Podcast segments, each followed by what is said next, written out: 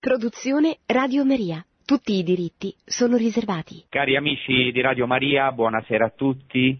Anzitutto vorrei informarvi un avviso molto importante che nel mese di maggio si farà una speciale maratona per Radio Maria perché Radio Maria possa proseguire il suo servizio così prezioso, specialmente in questi tempi di tribolazione e proprio per questo vogliamo trasmettere un messaggio di incoraggiamento per tutti i nostri ascoltatori, anche per Radio Maria, ma specialmente per chi ci sta ascoltando, anche la Mariatona servirà a questo, specialmente per chi ha avuto i propri cari, parenti, amici, malati o che sono tornati alla casa del Padre. E tutta la trasmissione di oggi sarà un messaggio proprio volto, se possibile, con l'aiuto di Dio, a consolare e a confortare gli ascoltatori in questo tempo difficile, spero anche a confermarli nella fede e vorrei anche, sempre con l'aiuto della grazia di Dio, dare delle chiavi per comprendere con discernimento questo tempo che stiamo vivendo. Molte domande ci sono sorte eh, in questi mesi, perché Dio ha permesso il coronavirus, perché permette ferite nella nostra vita, nella nostra società, nel mondo. Ecco, vorrei cominciare proprio con una lettura dalla prima lettera di Pietro e per questo ho deciso di intitolare, di dedicare questa trasmissione al tema delle piaghe che curano o delle ferite che curano. Ecco, leggiamo dalla prima lettera di Pietro, dal capitolo 2, a cominciare dal versetto 18. Dalla prima lettera di Pietro, domestici, state sottomessi con profondo rispetto ai vostri padroni, non solo a quelli buoni e miti, ma anche a quelli prepotenti. Questa è grazia, subire afflizioni, soffrendo ingiustamente a causa della conoscenza di Dio. Che gloria sarebbe infatti sopportare di essere percossi quando si è colpevoli. Ma se facendo il bene sopporterete con pazienza la sofferenza, ciò sarà gradito davanti a Dio. A questo infatti siete stati chiamati, perché anche Cristo patì per voi, lasciandovi un esempio, perché ne seguiate le orme. Egli non commise peccato e non si trovò inganno sulla sua bocca, insultato non rispondeva con insulti, maltrattato non minacciava vendetta, ma si affidava a colui che giudica con giustizia. Egli portò i nostri peccati nel suo corpo sul legno della croce, perché non vivendo più per il peccato, vivessimo per la giustizia. Dalle sue piaghe siete stati guariti.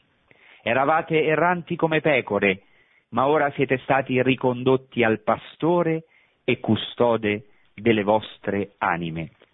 Ecco, siamo nel tempo di Pasqua e per questo la Chiesa, nell'ufficio delle letture, ci propone la proclamazione di questa stupenda epistola, la prima lettera di Pietro, che è tutta una lettera pasquale ci sono chiare allusioni a Esodo 12, alla liturgia pasquale ebraica e anche alla Pasqua cristiana evidentemente, ma eh, vorrei un momento so, eh, so, sottolineare il sottofondo ebraico e dell'Antico Testamento. In questa lettera, per esempio, si fa riferimento all'aspersione del sangue nel saluto iniziale dell'autore della lettera, all'invito rivolto ai fedeli a cingersi i fianchi della mente dice cingetevi i fianchi della mente, un riferimento alla Pasqua dove gli ebrei dovevano cingersi i fianchi e avere il bastone in mano, pronti a partire per la liberazione. In questa lettera poi si menziona il sangue prezioso di Cristo, agnello senza difetti e senza macchia, predestinato già prima della fondazione del mondo. Si fa riferimento a Gesù Cristo come nuovo agnello pasquale. E infine si chiamano i fedeli a uscire dalle tenebre alla luce meravigliosa di Dio, dalle tenebre alla luce, e questa è una, una ripresa eh, della tradizione orale che poi è entrata nella Agada pasquale ebraica, che parla appunto della Pasqua come un passaggio dalla schiavitù alla libertà, dalle tenebre alla luce. Poi la lettera di Pietro fa riferimento al patire, al soffrire di Cristo, impiegando molte volte un verbo greco pasco, pasco, che significa patire, soffrire, un verbo molto evocativo perché si poteva facilmente accostare al termine greco pascha, Pasqua, di per sé non c'è un, una, eh, ehm, diciamo una derivazione etimologica di Pascha, Pasqua, da Pasco, soffrire, perché viene dal termine ebraico Pesach, quindi un'altra derivazione, ma pensate che già prima di Cristo Filone di Alessandria mette in relazione, qui è un testo bellissimo, adesso non lo leggo, mette in relazione la Pascha, in greco la Pasqua, con il patire, Pasco, e poi ovviamente la più antica catechesi pasquale della Chiesa, per esempio basta leggere Melitone di Sardi e Origene, e con loro tanti padri della Chiesa legano la Pasqua alle sofferenze di Cristo che sono state salvifiche, che ci hanno eh, permesso eh, di essere liberati nel nuovo agnello pasquale. Ecco, questa lettera mi sembra una chiave importante per le nostre sofferenze attuali in questo tempo di coronavirus. Per questo mi fermerò solo su una frase di questa lettera eh, per questioni di tempo e, e anche di questo passo che proprio adesso ho voluto proclamare, che è e, e questa, um, questa, frase è ovviamente dalle sue piaghe siete stati guariti, quindi stiamo parlando del versetto 24. E per fare un ultimo cenno uh, generale al contesto della lettera, la prima lettera di Pietro vuole nel sottofondo dell'esodo della Pasqua ebraica, come ho detto, presentare la novità del compimento in Cristo di questo esodo, di questa Pasqua, incentrandosi soprattutto sul cherigma, cioè cherigma è una parola greca che significa annuncio, l'annuncio della buona notizia, cioè incentrandosi sulla redenzione operata dalla morte e risurrezione di Cristo e sul servo del Signore di Isaia, di cui parleremo. Così, dando grande importanza a questo verbo pascho o paschein, che significa patire, e collocandolo in un contesto pasquale, l'autore vuole dare forza e vigore ai cristiani perseguitati. Ecco perché è così centrale il servo sofferente di Isaia e ci sono, è molto interessante, molte allusioni al discorso della montagna. E infatti questo passo che ho letto è proprio rivolto a chi? Agli schiavi cristiani. Pensate, la prima categoria a cui si rivolge Pietro, l'autore della lettera di Pietro, è proprio agli schiavi cristiani, che invita, ama- eh, invita questi schiavi ad amare i propri nemici, a vedere la sofferenza come una grazia. E poi questa parola non è valida solo per gli schiavi, ma anche per tutti i fedeli, in particolare questa comunità a cui è rivolta questa lettera sta soffrendo molto anche per le persecuzioni e per le piaghe che sta subendo. Fermiamoci su, così su questo versetto meraviglioso, profondissimo, cercherò un pochino di, tra virgolette, sviscerare per quanto posso, eh, nella mia piccolezza, la eh, profondità, di, ma lo Spirito Santo che è colui che ci apre le scritture, che ci fa ardere, Cristo stesso, che è il nostro Maestro, spero che dentro di noi sigilerà questa parola e, e, e ce la dischiuderà in tutto il suo tesoro. Ecco, fermiamoci su questa frase in greco, huto molo pigliatete, per la piaga del quale siete stati guariti. È una citazione non letterale proprio del, ca- del quarto canto del servo in Isaia, questo testo meraviglioso, profetico, che parla del servo sofferente. Tra l'altro alcuni ascoltatori mi hanno chiesto proprio di approfondire questo testo, per questo lo sto facendo anche. Ecco, cosa fa eh, Pietro, l'autore della lettera? Presenta Cristo e lo indica come esempio, ma questa parola in greco mm, non si traduce proprio come esempio, che può sembrare qualcosa di esterno, moralistico. Potremmo tradurlo perché il termine è ipogrammos, cioè vuol dire una copia scritta, un qualcosa di scritto, un esemplare da ricopiare, un'epigrafe se volete, un'icona, cioè qualcosa di inciso, di ben scritto, attenzione, ricordatevi questo perché ritorneremo, cioè l'autore vuole elevare il nostro sguardo alla piaga salvifica, salutare di Cristo, a colui che è, lo ripeteremo in questa trasmissione, il guaritore ferito, cioè colui che ci ha guarito attraverso le ferite. Perché? Lo abbiamo detto, perché si rivolge a schiavi che spesso sono ingiustamente percossi, schiaffeggiati. Al verso 20 si usa un verbo colafizomenoi che significa letteralmente colpiti con un pugno, Questi schiavi in particolare sono vittime di piaghe dolorose, esterne e interne, infatti il termine che usa l'autore Piet- della prima lettera di Pietro, molops in greco, significa una piaga, una ferita che sanguina, particolarmente la ferita inferta per flagellazione. Sappiamo che gli schiavi spesso erano frustati o flagellati. Ecco, allora, vedete, l'autore vuole eh, mostrare agli schiavi e a tutti noi l'icona, l'esemplare di Cristo, perché tutti possano vedere, attenzione, nella piaga esemplare di Cristo scritta nella sua carne. Ecco perché si usa quel termine ipogrammos, cioè scritta nella sua carne, perché tutti possano vedere nelle piaghe incise sul, nella sua carne le proprie piaghe incise nel, nella loro carne dai padroni. Ecco, e come la piaga di Cristo è salvifica, così anche gli schiavi cristiani e noi, speriamo, possiamo credere che anche le nostre piaghe sono salvifiche. Ecco perché siamo invitati, come ci dice, come abbiamo adesso proclamato, a seguire le orme di Cristo e perfino le tracce scolpite nella sua carne. In Gesù Cristo ogni nostra piaga, ogni nostra ferita può diventare salutare, salvifica, se accolta con il suo spirito e può servire alla guarigione di altri. Questo è incredibile e su questo torneremo verso la fine. E vorrei adesso rifarmi alla citazione eh, di Isaia, che è ripresa appunto nella lettera di Pietro, eh, il verso 5 del capitolo 53 di Isaia, e vorrei tradurre letteralmente questo versetto, che dice così in ebraico, Musar Shlomenu Alav Ubachavurato Nirpa Lanu. Letteralmente si può tradurre il castigo della nostra pace è su di lui, su questo servo sofferente, e per la sua piaga è stato guarito a noi. È importante questo primo termine musar, castigo, che si può tradurre anche come correzione, disciplina. È una correzione, una disciplina, un castigo che procura pace a colui che parla nel canto al popolo, potremmo anche dire. Cioè, in altre parole, è un male sofferto dal servo che sarà salvifico per il popolo e gli procurerà pace, cioè felicità, salvezza, benessere totale, e, e, e, tutti i concetti espressi dall'ebraico shalom, pace, che è più che pace, è felicità, salvezza, è benessere, perfezione, integrità.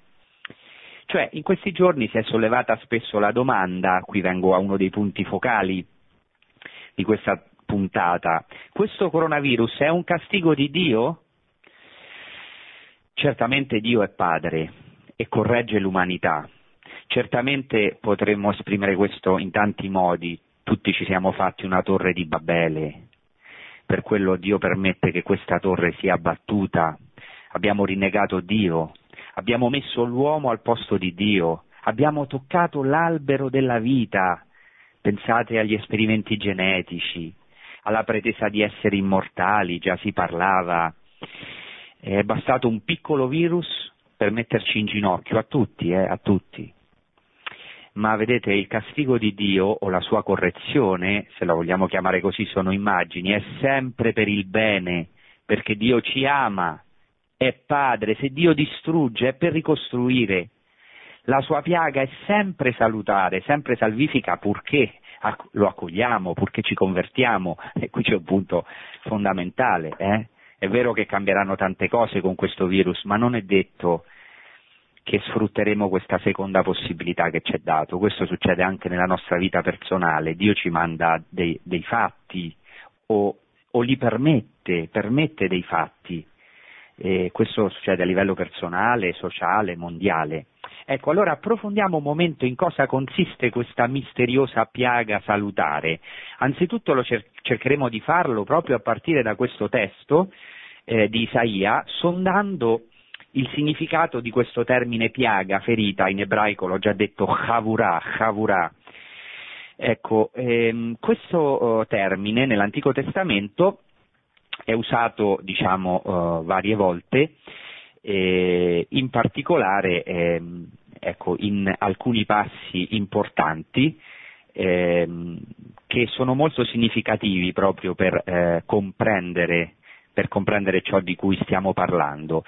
Innanzitutto questa eh, piaga è, ehm, eh, abbiamo detto eh, nel, in questo canto del servo, ehm, è una piaga di un uomo dei dolori che è esperto nel patire o anche nella malattia, è reputato dal popolo come colpito, come percosso da Dio, come umiliato, come trafitto.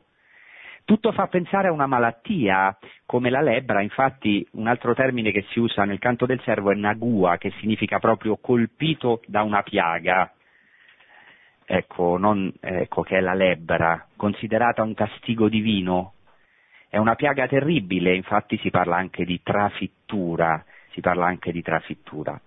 Ecco, questo termine Chavurah nell'Antico Testamento è usato varie volte, adesso lo dico un po' velocemente, innanzitutto nel libro della Genesi al capitolo 4, quando Lamech per una ferita, per una Chavurah, si vuole vendicare, promette vendetta 70 volte 7, una vendetta spropositata, pensate.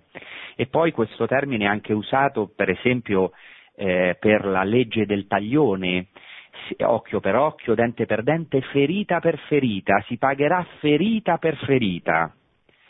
Ecco, poi si usa anche nel primo capitolo di Isaia, quando si dice che il popolo a causa dei suoi peccati ha una piaga che è incurabile. Dice Isaia che dalla pianta dei piedi fino alla testa è tutta una ferita il popolo a causa dei suoi peccati. Ecco, questo sappiamo che in Cristo si illumina. Cristo è colui che non si è vendicato, non ci ha dato ferita per ferita, non solamente non si è vendicato 70 volte 7 eh, o 77 come dice lui, ma lui stesso attraverso la ferita da noi inferta, attraverso quelle piaghe di cui ora parleremo, ecco ci ha guarito. È colui anche che ha rovesciato la legge del taglione, Ecco, non per dire che la legge del taglione era sbagliata, attenzione, la legge del taglione è già abbastanza un'etica molto avanzata, perché ovviamente se, diciamo, detto così in modo semplice, se uno uh, mi cieca un occhio, io ne cieco due, eh, diciamo così, eh, popolarmente, no? si dice così, eh, se, se, a qualcuno gli si cava un occhio, quella persona che ha ricevuto questa ingiustizia, normalmente se si può vendicare, non, non dice va bene, io ti cavo un occhio e siamo pari, no? Eh, cerca di fare qualcosa di molto peggiore. Ecco perché la legge del taglione voleva limitare la vendetta, ma Cristo va oltre, compie, compie questa parola come ferita per ferita. Noi gli abbiamo inferto una ferita, ma attraverso la sua ferita, ecco, ci ha guarito. E poi sappiamo anche che Cristo ci ha guarito da, dalla nostra piaga, ecco come dicevo in Isaia, a causa dei nostri peccati spesso siamo coperti di piaghe, ma Cristo ha fatto quest'opera come nella parabola del buon samaritano, si è caricato di quest'uomo percosso dai briganti, lasciato mezzo morto, ha versato nelle sue ferite olio e vino Ecco, nell'Antico Testamento, una cosa molto interessante, ci sono dei casi, e qua mi voglio fermare in particolare attenzione, in cui Dio guarisce il male attraverso, se così si può dire, un male simile, non che Dio sia causa del male, ma spesso è una cosa molto curiosa, perché questa è una prefigurazione di Cristo, della sua croce, spesso Dio si diverte, tra virgolette, a guarire un male attraverso un dolore simile. Per esempio, nel libro dei numeri, al capitolo 21, il popolo di Israele, a causa delle sue mormorazioni, eh, viene aggredito da dei serpenti brucianti, letteralmente, che, che, che, che li uccidono, ma come vengono salvati? Ecco, eh, dice Dio a Mosè di innalzare un'asta, un serpente, e mediante il gesto di alzare gli occhi verso questo serpente di bronzo, gli israeliti sono salvati dai serpenti. Attraverso quel serpente innalzato sono salvati dai serpenti. Abbiamo visto in Isaia 53, il popolo è guarito mediante le ferite del servo, è guarito dalle sue ferite mediante le ferite del servo. Per dare un altro esempio, se ne potrebbero dare vari, nel secondo libro dei re, Eliseo risana le acque cattive di una sorgente come versandovi del sale, che invece eh, non permette di bere dopo l'acqua, no? normalmente si desalinizza, invece Eliseo per ordine di Dio risana le acque salate o cattive di una sorgente versandovi del sale. e in particolare c'è un evento bellissimo eh, che avviene nell'Esodo, mentre nel cammino di Israele nel deserto, che è l'evento di, che avviene a Mara. Mara è un luogo il cui nome significa amarezza, Mara, una radice simile alla nostra, Mara significa amarezza, dove il popolo si trova con delle sorgenti di acque amare e non possono bere da queste acque. E Dio ordina a Mosè di gettare un legno, che poi è prefigurazione della croce, e grazie al fatto che Mosè butta questo legno nelle acque, e ecco, le acque amare sono trasformate in dolci. La tradizione ebraica, per esempio il Targum, pseudo Jonathan, neofiti dei tipi di Targum, aggiungono un dettaglio interessante. Dicono che il legno che Dio ordina a Mosè di gettare nelle acque di Mara è quello di un oleandro, cioè un albero dalle foglie velenose. E si chiedono i rabbini perché il Midrash, Midrash che si chiama Mechilta de Rabbi Ishmael, spiega così. Attenzione che questo può essere un insegnamento antico perché addirittura è attribuito a Shimon ben Gamaliel, quindi verso il 100 d.C. Sentite questo testo della tradizione ebraica perché è molto illuminante.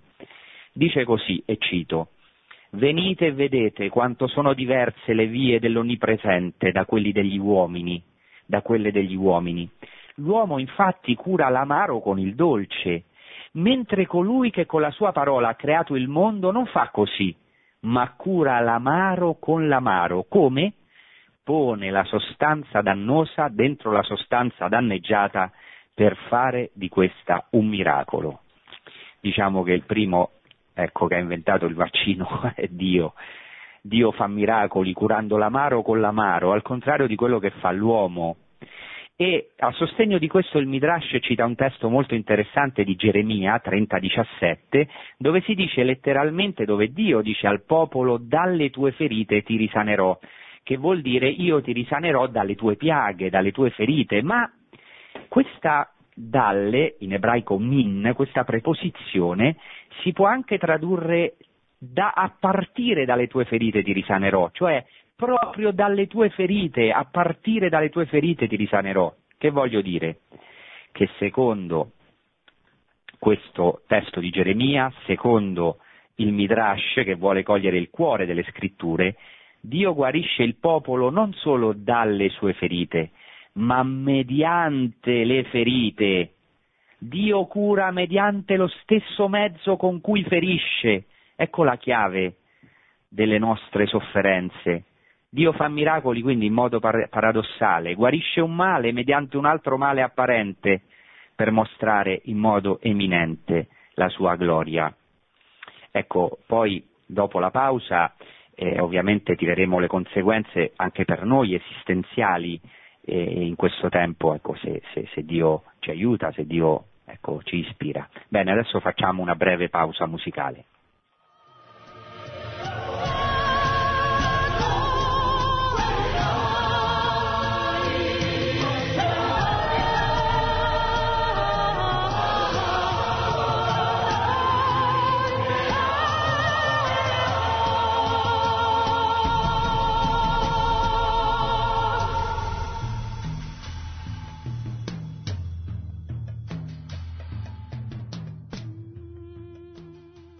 Ecco, stiamo cercando di andare in profondità di questa affermazione della prima lettera di Pietro, dalle sue piaghe, dalle piaghe di Cristo siete stati guariti.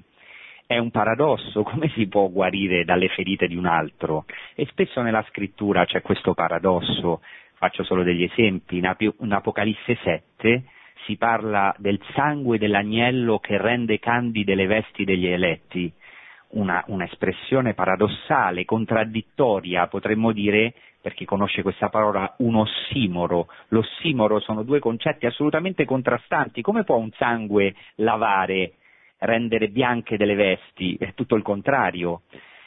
Ecco però è il paradosso di Cristo, è il più bello ossimoro, adesso lo capiremo. Un altro esempio è sempre nello stesso capitolo dell'Apocalisse, l'agnello che fa da pastore. Cristo è un agnello, però li guiderà alle fonti delle acque della vita, è un pastore, l'agnello pastore, come può un agnello fare da pastore? Cristo è stato agnello e pastore allo stesso tempo. È un simbolismo, una espressione, diciamo, ossimorica, cioè basata sull'ossimoro, è qualcosa di contraddittorio. Qui abbiamo qualcosa di simile, qui abbiamo un guaritore ferito, un ferito che guarisce. Ecco, il primo cherigma cristiano, a cominciare dal Nuovo Testamento, cioè il primo annuncio di salvezza cristiano, ha visto in Gesù l'adempimento di questi simboli paradossali, contraddittori, o di questi ossimori mediante la sua morte Cristo ha vinto la morte, facendosi peccato, lui innocente ha giustificato l'uomo, ha tolto il suo peccato. Cristo ha adempiuto la figura del servo sofferente di Isaia, ha portato, ha portato ecco, i nostri peccati sul legno della croce, ha rovesciato la nostra situazione, ci ha guarito attraverso le sue ferite, o meglio, grazie alle sue ferite. Attenzione che questo si trova già nella tradizione ebraica, in riferimento al servo sofferente. C'è un poema liturgico ebraico che si intitola Asmi Lifnei Bereshit, eh, visto che stiamo andando alle sorgenti della nostra fede, che gli ebrei recitano eh, in una preghiera, si chiama Musaf, dello Yom Kippur, del giorno dell'espiazione. Sentite com'è bello, dice il Messia, nostra giustizia, è andato via da noi ci ha preso il terrore e non vi è chi giustifichi. Egli ha portato le nostre iniquità e il gioco delle nostre colpe, è stato ferito per la nostra colpa, ha portato sulla sua spalla i nostri peccati. Possa egli trovare perdono per le nostre iniquità. Saremo guariti dalle sue ferite al tempo in cui l'Eterno farà di lui una creatura nuova. Fallo salire dal centro della terra, innalzano da Seir, per radunarci una seconda volta sul monte Libano, cioè sul monte del Tempio. Attenzione che questo è un testo, è un testo ebraico, ebraico a tutti gli effetti. Così, con questo breve excursus che ho fatto, possiamo capire la profondità enorme di questo versetto. Dalle sue piaghe siete stati guariti. Ecco, l'immagine di queste piaghe che curano è mostrata dall'autore della lettera di Pietro prima agli schiavi cristiani e poi a tutti noi come il compimento del servo di Isaia, del servo sofferente di Isaia in Gesù di Nazareth, come una realtà viva, frutto di un'esperienza personale, come una sintesi visiva del discorso della montagna, amate i vostri nemici, fate del bene a coloro che vi odiano, come un simbolo eh, diciamo paradossale che concentra in sé tutto il cherigma, tutto l'annuncio di salvezza.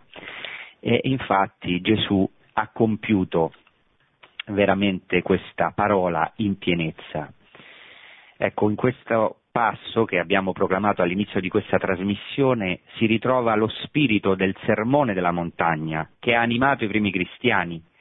Soffrire ingiustamente è una grazia, dice la lettera di Pietro, è una lezione di Dio, una beatitudine, una gioia, qualcosa di, di, di incredibile. L'autore della lettera rivolge questa parola agli schiavi, in modo che contemplando l'esemplare inciso in Cristo nelle sue piaghe, siano eletti anche loro a diventare come Gesù dei guaritori feriti. Noi siamo chiamati a diventare per gli altri dei guaritori feriti, cioè anche le sofferenze di quelli che soffrono e degli schiavi possono diventare salvifiche, quindi la liberazione per questi schiavi come per noi non sarà primariamente sociale o politica, non la cerchiamo lì, ma molto più profonda. Questi schiavi a cui parla Pietro e noi siamo già stati liberati, già affrancati da Cristo, che ha liberato le anime prigioniere e le pecore erranti, radunandole come gregge in una comunità. Ecco, come dicevo, Gesù ha compiuto la Torah la legge, la Torah in pienezza. Un tempo la Torah, cioè la legge, i dieci comandamenti, le dieci parole di vita, erano incise su tavole di pietra.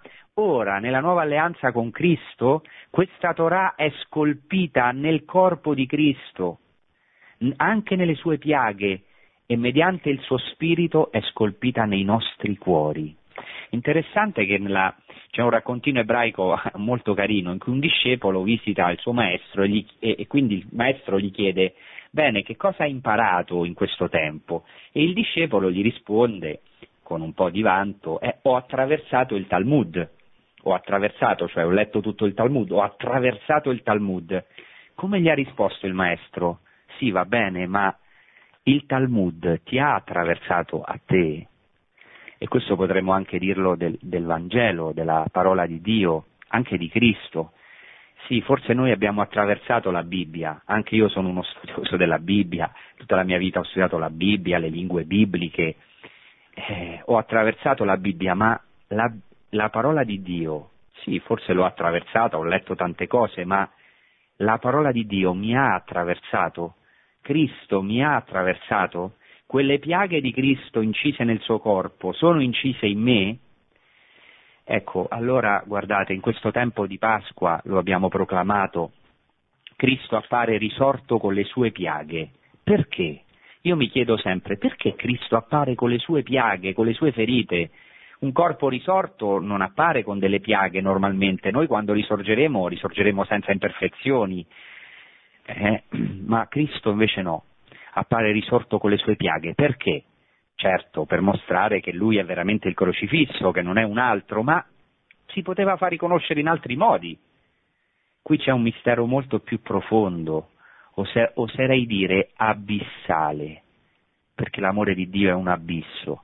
Le piaghe di Cristo, Cristo appare con le sue piaghe per mostrare che le sue ferite ci hanno aperto l'accesso totale a Dio e costituiscono il perenne tatuaggio del suo amore, eh, un tatuaggio, il vero tatuaggio, non certi orrori che vediamo sulla nostra pelle, ma il vero tatuaggio. Ecco, l'Antico Testamento per esempio dice bagliori di folgore escono dalle sue mani, là si cela la sua potenza, riferimento a Dio nell'Antico Testamento. Letteralmente questa frase, se si traduce dal, dal, dal, dall'ebraico, io, io l'ho tradotta in un altro modo, è ancora più forte, dice raggi ha dalle sue mani, là è il velo della sua potenza, il velo della potenza di Dio sono questi raggi che escono dalle sue mani. E ancora si dice nel libro del profeta Isaia, dice Dio al popolo, a Sion, a noi, Ecco, sulle palme delle mie mani ti ho disegnato, ti ho tatuato. Si usa una radice bellissima che è la radice hakak, che vuol dire letteralmente scolpire, incidere, quindi anche tatuare, no? incidere sulla pelle, quindi tatuare. Cioè dice Dio a noi, eh, sulle mie mani ti porto scolpito, ti porto tatuato, ti porto disegnato, tutti noi, ciascuno di noi anche quello che si sente più peccatore o che lo è, è tatuato nelle mani di Dio. Sappiamo che il tatuaggio è qualcosa di indelebile, qualcosa di inciso. Ecco, qui c'è una profezia stupenda di Cristo. Ecco perché, apparendo con le sue piaghe, Cristo ci mostra, guarda, io ti ho scolpito quei comandamenti, perché attenzione che questa radice hakak, scolpire, si dice anche da questa radice, da questo verbo, anche, eh, il, viene anche il termine precetto, eh, che appunto è chok, chok, perché i precetti erano scolpiti. Ecco, dice Cristo, ora non solamente ci sono quei precetti scolpiti nella pietra, ma io li ho scolpiti nella mia carne. Io ti porto scolpito. Queste eh, piaghe sono il tatuaggio indelebile del mio amore per te, noi siamo incisi, tatuati, scolpiti nelle palme di Cristo e quindi nelle mani di Dio, per così dire, cioè in Lui. Perché guardate, quelle piaghe eh, le abbiamo causate noi a Gesù Cristo, con i nostri peccati. Ma ora queste piaghe nella resurrezione di Cristo sono glorificate, sono trasfigurate, sì, sono le nostre ferite, non solo quelle di Cristo, possiamo vedere le nostre ferite, le ferite che noi abbiamo inferto, ma anche le ferite che noi abbiamo subito, perché molte volte noi abbiamo ferite terribili, scolpite nel cuore, nell'animo, alcune volte nella nostra pelle, nelle nostre rughe, perché abbiamo delle sofferenze che sono scritte nella nostra faccia, nelle nostre mani, nel nostro corpo, purtroppo dovute molte volte proprio ai segni che ci hanno fatto gli altri, come questi schiavi cui, a cui si rivolge Pietro nella sua lettera. Ecco allora guardate che bellezza, Cristo appare con le sue piaghe per mostrarci questo segno indelebile dell'amore tracciato, scolpito, nelle sue mani e nel suo costato. Ecco perché c'erano molti santi che avevano questo desiderio, penso a San Bernardo, San Francesco d'Assisi, ma tanti santi, che desideravano mettersi nelle piaghe di Cristo, anche lo facevano nella preghiera, prima di mettersi a pregare. Lo possiamo fare anche noi, eh, quando preghiamo, anche adesso, metterci spiritualmente nelle piaghe di Gesù Cristo, spiritualmente ma non meno concretamente, e lì in quelle piaghe, in quelle ferite, possiamo trovare una via verso l'intimità al Signore, verso l'amore di Dio, cioè possiamo eh, giungere in qualche modo alle profondità abissali dell'amore di Dio, come dice San Paolo, o profondità della ricchezza, della scienza di Dio, della sapienza di Dio, come sono imperscrutabili le sue vie e inaccessibili i suoi giudizi. Allora in questo tempo di Pasqua possiamo con fiducia rifugiarci nelle piaghe di Cristo, nelle sue piaghe gloriose, mettendo le nostre piaghe in quelle piaghe, le nostre ferite in quelle ferite che già sono trasfigurate. Certo, alcune delle nostre ferite ancora non sono guarite, forse noi non riusciamo ad amare i nemici, a capire delle sofferenze, a capire il perché degli eventi, non sono illuminate, ma piano piano il Signore le trasfigura. Ecco perché, ecco, eh, lo stemma della nostra croce di Terra Santa, la croce di Gerusalemme, forse tutti l'avete presente, è una, una bandiera bianca con, da tempi antichi con cinque croci rosse, una al centro e quattro eh, diciamo nei quattro quadranti formati da questa grande croce rossa e che ovviamente è, è, interpretato anche come la croce, l'annuncio del Vangelo, dell'amore di Dio che si estende ai quattro punti cardinali della terra, a tutta l'umanità, ma anche simboleggia le cinque santissime piaghe di Cristo, il fianco e le altre quattro piaghe, due nelle mani e due nei piedi. Queste piaghe da cui siamo guariti, in cui possiamo abitare, trovare dimora, cioè come ci guarisce Gesù Cristo mediante le sue piaghe. Come ha guarito l'incredulità di Tommaso mediante le sue piaghe. Come guarisce la nostra incredulità? Mediante le sue piaghe. Le sue ferite sono il rimedio di tutti i mali. Allora qual è oggi il mio male? Qual è il, oggi il tuo male? Dimora nelle piaghe di Cristo. Chi abita in quelle piaghe di Cristo è al sicuro, è già immerso nella sua vita divina, è nascosto nei suoi tesori, nuota nell'oceano della sua misericordia. Lo ha detto il Papa. Le ferite di Cristo sono feritoie, detto Papa Francesco, le ferite di Cristo sono feritoie verso il cielo, sono le chiavi che aprono il cielo, che aprono la storia, sono una breccia nella vita divina. Così, vedete, il ferito, Cristo, ci ha ferito il cuore, come dice il Cantico dei Cantici. Il trafitto ci ha trafitto con il suo amore. Contemplando queste piaghe che curano di Cristo, allora possiamo infine, e già concludo, ma è importante questo punto perché qui volevo arrivare, contemplando e, e, e mettendoci nelle piaghe che curano di Cristo, che è il guaritore ferito, noi possiamo capire la nostra missione. Noi non siamo chiamati a essere uomini perfetti, senza ferite.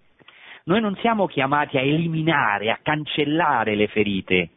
Noi non siamo vittime delle nostre ferite, perché è solo mediante le ferite che si può ottenere salvezza, è solo mediante le ferite che possiamo avere misericordia e guarire, le, guarire con l'aiuto di Cristo le ferite degli altri.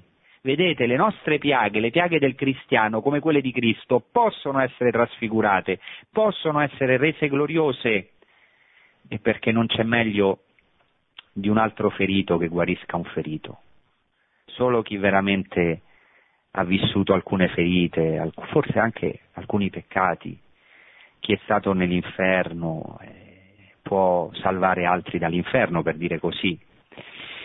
Ecco allora come possiamo guarire gli altri? Mediante le nostre piaghe, non le rifiutiamo. Le nostre ferite sono la nostra forza, lo aveva capito Paolo che nella lettera ai Galati si arrabbia eh, contro quelli che vogliono far circoncidere i pagani, dice ma basta, nessuno mi procuri fastidi, io porto le stigmate di Gesù nel mio corpo perché lui era stato flagellato varie volte, aveva i segni delle sue ferite interiori ed esteriori nel suo essere. Allora, vedete, non chiudiamoci nel vittimismo, in questo tempo in cui siamo chiusi possiamo chiuderci nel vittimismo e abbiamo proclamato proprio la scorsa domenica il Vangelo dei due di Emmaus che riconoscono Gesù nello spezzare il pane. Perché nello spezzare il pane? Certo perché era un gesto tipico di Gesù, certo perché è un segno dell'Eucarestia, della liturgia, ma forse anche perché quando spezziamo il pane che succede? Noi mostriamo le palme, mostriamo i polsi, quando uno fa il gesto di spezzare un pane, eh, quello era proprio un pane, non era un'ostia, no? evidentemente era un pane, un pane azimo perché erano nel tempo della Pasqua, spezza Gesù il pane azimo e, e, e, e mostra le sue piaghe. Cioè, i, quelli di Emmaus, che, i due di Emmaus che tornavano da Gerusalemme feriti, falliti, frustrati, pensavamo che fosse lui a liberare Israele, ecco, vittimisti, vengono guariti dallo spezzare il pane, da Cristo che si spezza, perché vedono le sue ferite. Il ferito, Cristo, il ferito con la S maiuscola, il ferito guarisce i feriti, i due di Emmaus, e guarisce anche noi. E se ancora non siamo guariti, ci guarirà se noi lo desideriamo, se torniamo a Lui, se prendiamo occasione anche di questo tempo difficile per capire che, che siamo dei feriti, che abbiamo bisogno di Lui, abbiamo bisogno che le nostre ferite siano trasfigurate. Ecco, non so se questo può aiutare, ho cercato di sondare questo versetto alla luce della tradizione ebraica e anche del, del sottofondo dell'Antico Testamento, vediamo ora se ci sono delle domande o degli interventi dei nostri ascoltatori. Grazie.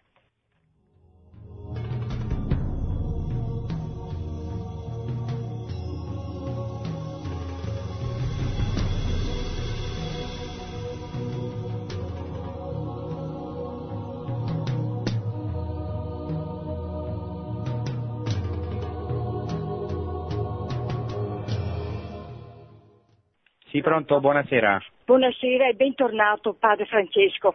Le dico che aspetto Grazie. questo appuntamento co- proprio co- con l'anima un nutrimento spirituale. Quando lei ha detto perché Gesù Cristo ha fatto vedere le piaghe, um, eh, eh, beh, non importa, eh, perché? Perché appunto sono aperte, perché sono aperte per tutti quelli che hanno bisogno di ritrovare la strada con il Signore e la salvezza. Quindi sono aperte proprio per, per questo cioè fresche, pronte per, per, salvare ogni uomo peccatore. E siccome che oggi eh, le confessioni sono così mal viste, e io dico tante volte, se uno è della stessa città, lo dico per me, sa? Ah, io prendevo il tè, andavo a Pavo dai frati e mi confessavo, loro mi conoscono e così mi confesso. Vuol dire che i sacerdoti si devono vedere proprio come il vicario di Cristo, il, le piaghe pronte per salvarci. Ci tenevo a dire questa cosa perché è importante che tutti si salvino. È vero, Padre Francesco? Bene, bene, grazie, grazie. Non ho niente da aggiungere a queste parole sante. bene, grazie. Passiamo al prossimo intervento.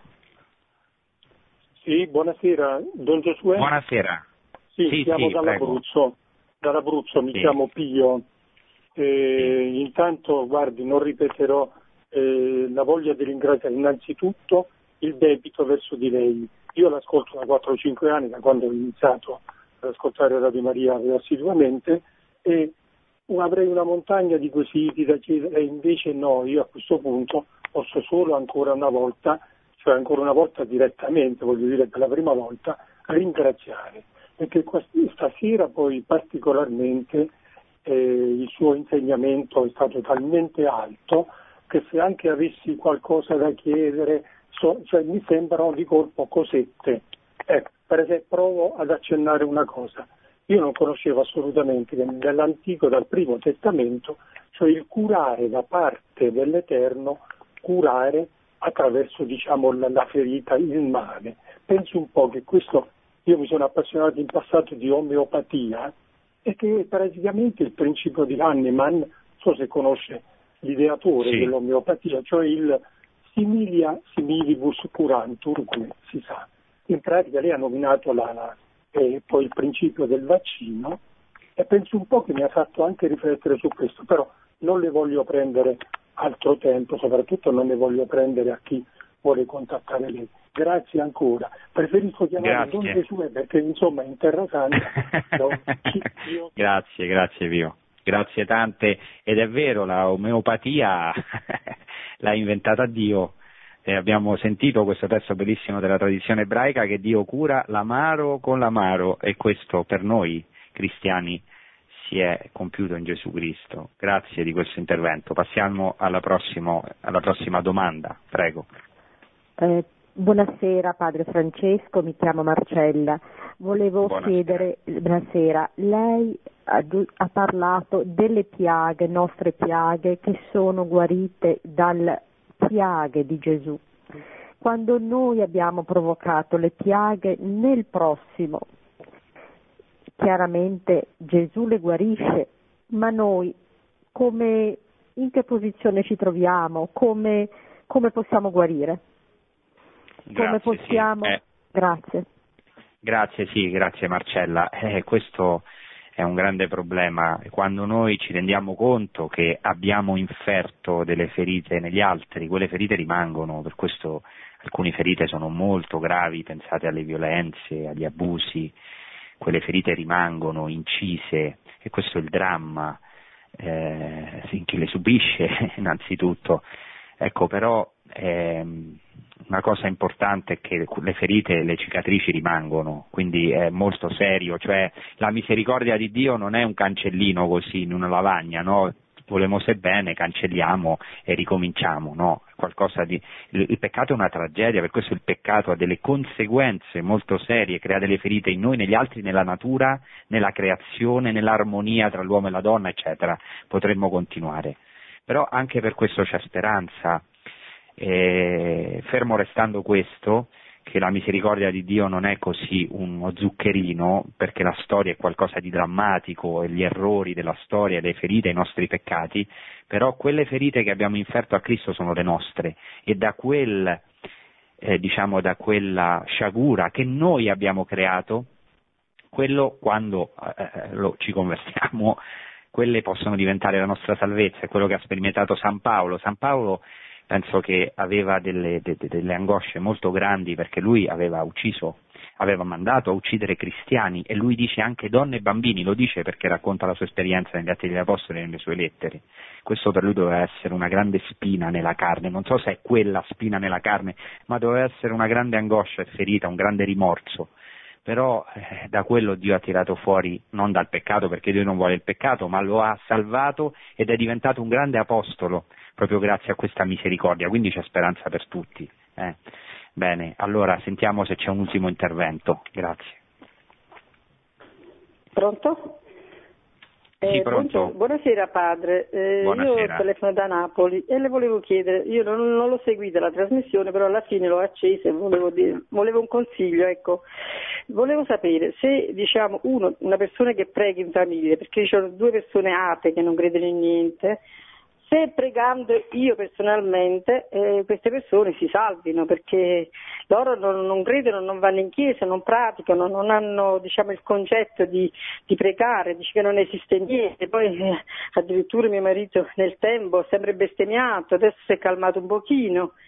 E volevo una risposta da lei che è un sacerdote in merito a questa situazione che io adesso Bene, sto grazie. affrontando pregando alla Madonna, sempre rosario per lei anche per gli altri che mi chiedono di pregare per gli altri. Bene, bene, grazie, grazie. Beh, questa domanda è solo un po' della trasmissione, però brevemente è chiaro che la preghiera ha un grande effetto, sicuramente, un grande effetto, poi c'è la libertà personale, ecco, però eh, noi non sappiamo eh, veramente le vie di Dio, quindi eh, siamo chiamati a perseverare, grazie alle lacrime di Santa Monica, anche grazie alle sue lacrime è uscito Sant'Agostino, e invece magari chi è tanto sicuro della salvezza la può perdere e chi è perso la può recuperare, quindi certamente perseveriamo non solamente attraverso la preghiera, perché molte volte preghiamo per gli altri e poi ma anche li scandalizziamo oppure inconsapevolmente eh, eh, li siamo causa tutti no? molte volte di, di, di, di difficoltà o di, ostacolo per gli altri. Ecco, quindi preghiamo per noi e per gli altri, vi ringrazio della vostra attenzione e vi ricordo ancora questa maratona che ci sarà nel mese di maggio, spero che la possiamo seguire e appoggiare Radio Maria in questo tempo non facile. Vi ringrazio, vi chiedo preghiere per la Terra Santa, anche noi siamo qui chiusi ma eh, ecco, quindi condividiamo in, in, forma minore perché certo l'Italia ha avuto molte più sofferenze, però siamo uniti nella preghiera sperando ecco, di poterci eh, vedere presto, di poter rivedere qui anche i pellegrini. Vi ringrazio, vi auguro una buona serata e un buon proseguimento con i programmi di Radio Maria. Produzione Radio Maria. Tutti i diritti sono riservati.